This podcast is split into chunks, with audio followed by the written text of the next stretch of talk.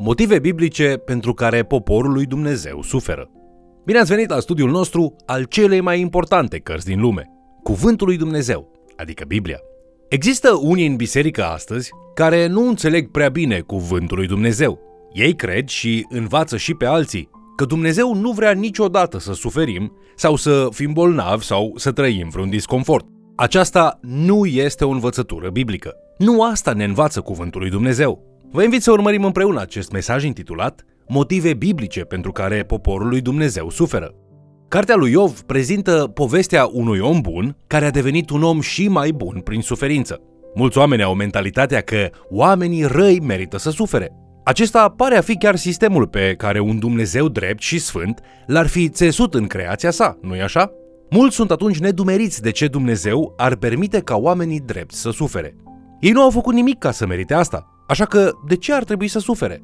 Deși cartea lui Iov abordează direct această problemă, vom descoperi în curând că întreaga Biblie, de la Geneza la Apocalipsa, abordează și ea problema suferinței. În această lecție dorim să discutăm această întrebare comună, dar foarte complexă. De ce suferă oamenii? În Noul Testament, multe dintre epistole sau scrisori încep prin a aborda problema suferinței. De exemplu, cartea 1 Petru, pe care unii au poreclit-o Iov al Noului Testament, este scrisă special pentru a-i pregăti pe credincioși pentru un val de suferință pe care o vor experimenta în curând.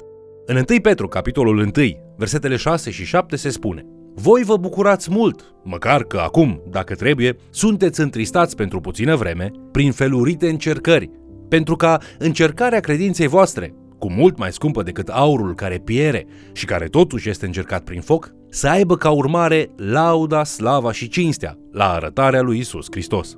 Petru spune audienței sale că există un scop în suferința lor și că, dacă îndură cu credință greutățile, acestea se vor încheia cu o binecuvântare veșnică, fără sfârșit. Aceste cuvinte aduc mângâiere, în timp ce poporul se pregătește să înfrunte persecuția. Scrisoarea lui Iacov face aceleași promisiuni în capitolul 1, versetele 2 la 5, spunând Frații mei, să priviți ca o mare bucurie când treceți prin felurite încercări, ca unii care știți că încercarea credinței voastre lucrează răbdare. Dar răbdarea trebuie să-și facă desăvârșită lucrarea, ca să fiți desăvârșiți, întregi și să nu duceți lipsă de nimic.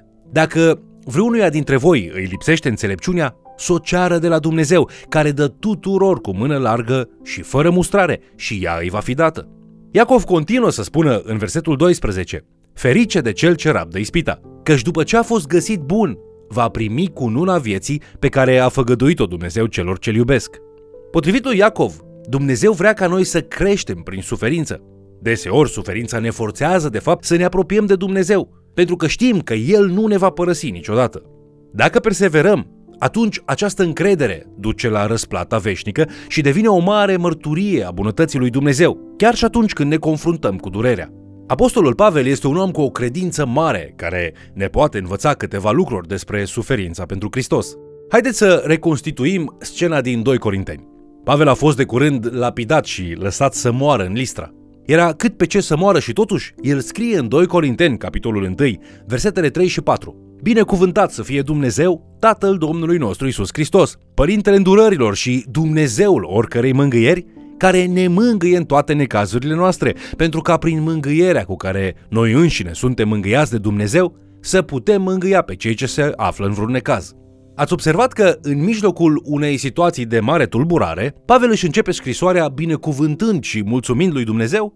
Potrivit lui Pavel, suferința aduce un lucru bun. Ea îl pune pe credincios în situația de a descoperi aspecte ale relației cu Dumnezeu pe care le-am pierde complet dacă viața noastră ar fi perfectă și lipsită de suferință. Există o mângâiere prețioasă și inexplicabilă care poate fi găsită în cunoașterea lui Dumnezeu. Uneori, Dumnezeu permite ca ceva rău să se întâmple pentru ca poporul său să facă această mare descoperire. Uneori, suferința noastră este atât de personală și privată încât ne găsim singuri în fața lui Dumnezeu cu durerea noastră, iar El ne întâlnește acolo într-un mod special. Acestea sunt momentele în care vedem caracterul bun al lui Dumnezeu în plină desfășurare și acestea sunt momentele care ne transformă complet atât credința cât și viața. Există încă o altă valoare a suferinței pe care o descoperim în acest pasaj. Atunci când suferința noastră ne determină să-L descoperim pe Dumnezeu ca fiind mângâietorul nostru, noi înșine devenim calificați ca sfătuitori ai mângâierii divine. În esență, aceasta înseamnă că, deoarece am experimentat mângâierea divină a lui Dumnezeu pentru noi înșine, suntem capabili să-i conducem pe alții în același loc care ne schimbă viața. Atunci când Dumnezeu permite genul de suferință care te împinge la el, te obligă să găsești mângâierea care poate fi găsită doar în Dumnezeu. Apoi, atunci când întâlnești pe cineva care suferă, îl poți îndruma către sursa ta de mângâiere. Unii definesc un evanghelist ca fiind un cerșetor care îi spune altui cerșetor unde este pâinea. Ei bine, un consilier este o persoană suferindă care îi spune altei persoane suferinde unde este mângâierea. Așadar, ce anume te face să fii un bun consilier? Răspunsul este simplu. Un consilier bun și calificat este unul care experimentează durerea și care apoi se bazează pe Dumnezeu pentru a găsi pacea divină. Nu există scurtătură. S-ar putea ca suferința să aibă mai multă valoare decât ați crezut inițial. De fapt, 2 Corinteni, capitolul 12, cu versetul 7, continuă să dezvăluie alte trei valori ale suferinței. Aceste trei valori sunt smerenia, glorificarea lui Dumnezeu și cultivarea dependenței de pline de Dumnezeu. Pavel scrie despre mărturia sa personală spunând și ca să nu mă umflu de mândrie din pricina strălucirii acestor descoperiri, mi-a fost pus un țepuș în carne, un sol al satanei, ca să mă pălmuiască și să mă împiedice să mă îngânf. Pavel poartă mai multe pălării, ca să spunem așa. El este marele apostol al neamurilor, martor al lui Hristos înviat, călător prin lume, plantator de biserici și cărturar înzestrat. Cu toate acestea, până și el suferă pentru a crește. În continuare, descoperim că nici măcar Pavel nu va fi eliberat de suferință, indiferent de câte ori va cere. Dacă cineva ar trebui să fie eliberat, acela este Pavel cu siguranță. Întâlnirea sa cu Isus i-a schimbat complet viața și și-a dedicat întreaga viață lui Dumnezeu. Prin Pavel, Dumnezeu lucrează vindecări și chiar învie morții. Nu ar trebui ca acest lucru să fie o justificare suficientă pentru o viață ușoară? Dar, din nou, descoperim că suferința oferă o mare valoare poveștii lui Pavel. El scrie în 2 Corinteni, capitolul 12, versetele 8 la 9. De trei ori am rugat pe Domnul să-mi ia și el mi-a zis, Harul meu ți este de ajuns, căci puterea mea în slăbiciune este făcută de săvârșită. Pavel își învață lecția și poate să le declare corintenilor în versetele 9 și 10. Deci, mă voi lăuda mai mult cu slăbiciunile mele, pentru ca puterea lui Hristos să rămână în mine. De aceea simt plăcere în slăbiciuni, în defăimări, în nevoi, în prigoniri, în strâmtorări pentru Hristos, căci când sunt slab, atunci sunt tare. Acesta este Pavel, îmbrățișând umilința. Smerenia creștină înseamnă pur și simplu a spune și a accepta acest lucru. Eu nu pot, dar Dumnezeu poate. Pe baza puterii tale proprii poți să faci ce vrei tu, dar lucrarea lui Dumnezeu nu se poate face pe puterile tale. Atunci când Dumnezeu vrea să facă lucrarea sa prin tine, El îți permite adesea să te jelești pentru ca tu să devii pe deplin dependent de El. Dacă ești credincios, privește-ți retrospectiv viața și răspunde la această întrebare. Când ai crescut cel mai mult? A fost în timpul unei perioade ușoare de binecuvântare sau în timpul unei perioade dificile de suferință și încercare? Nu toată creșterea necesită suferință, dar putem fi de acord că cel mai mult creștem atunci când suntem puși la încercare și nu atunci când viața ne este ușoară. Poate că încă vă luptați cu această idee. Se poate găsi cu adevărat mai multă bunătate în durere și suferință decât în orice altceva? Ei bine, în Psalmul 3, David ne dezvăluie încă un motiv biblic pentru suferință. Pur și simplu, suferința ne conduce sufletul spre o încredere calmă în Dumnezeu. Trebuie să ne amintim că nici David nu este străin de vremuri grele. David fuge pentru a-și salva viața. Fiul său, Absalom, a întors întreaga națiune a lui Israel împotriva lui. David scrie în versetele 1 și 2 din psalmul amintit. Doamne, ce mulți sunt vrăjmașii mei, ce mulțime se scoală împotriva mea, cât de mult zic despre mine, nu mai este scăpare pentru el la Dumnezeu. David nu se îndepărtează de Dumnezeu. El a trecut prin prea multe cu Domnul pentru a se îndoi de credincioșia lui. El continuă în versetele 3 la 6. Dar Tu, Doamne, Tu ești scutul meu, Tu ești slava mea și Tu mi înalți capul. Eu strig cu glasul meu către Domnul și El îmi răspunde din muntele Lui cel Sfânt. Mă culc, adorm și mă deștept iarăși, căci Domnul este sprijinul meu. Nu mă tem de zecile de mii de popoare care mă împresoară din toate părțile. În cele din urmă, atunci când te afli în circumstanțe dificile, ai găsit o oportunitate de a stabili ceea ce s-ar putea numi un reper miraculos.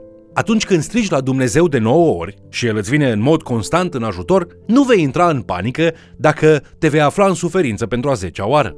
Aveți acești indicatori miraculoși pentru a vă întări credința.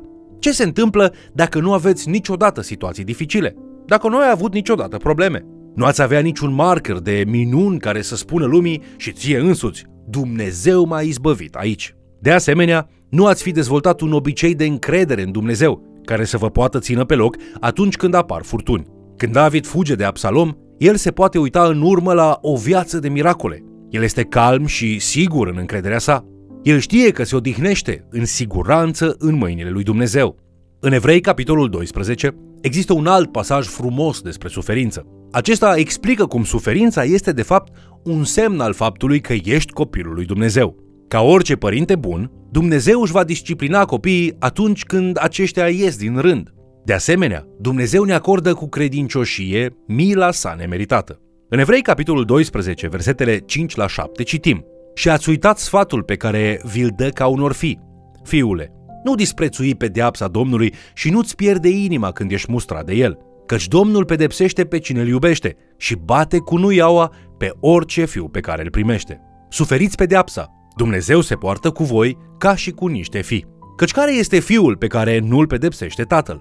Unele suferințe apar din dragoste pentru a ne corecta comportamentul. Acest tip de suferință va produce în noi o creștere a harului și a caracterului bun.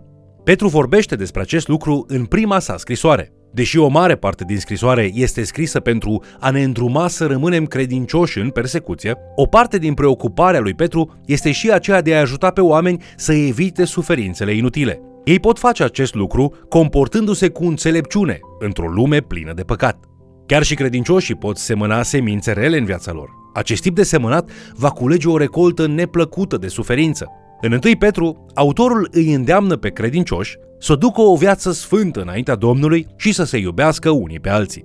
Oamenii sunt îndemnați să respingă comportamentele păcătoase, cum ar fi pofta, înșelăciunea și ipocrizia.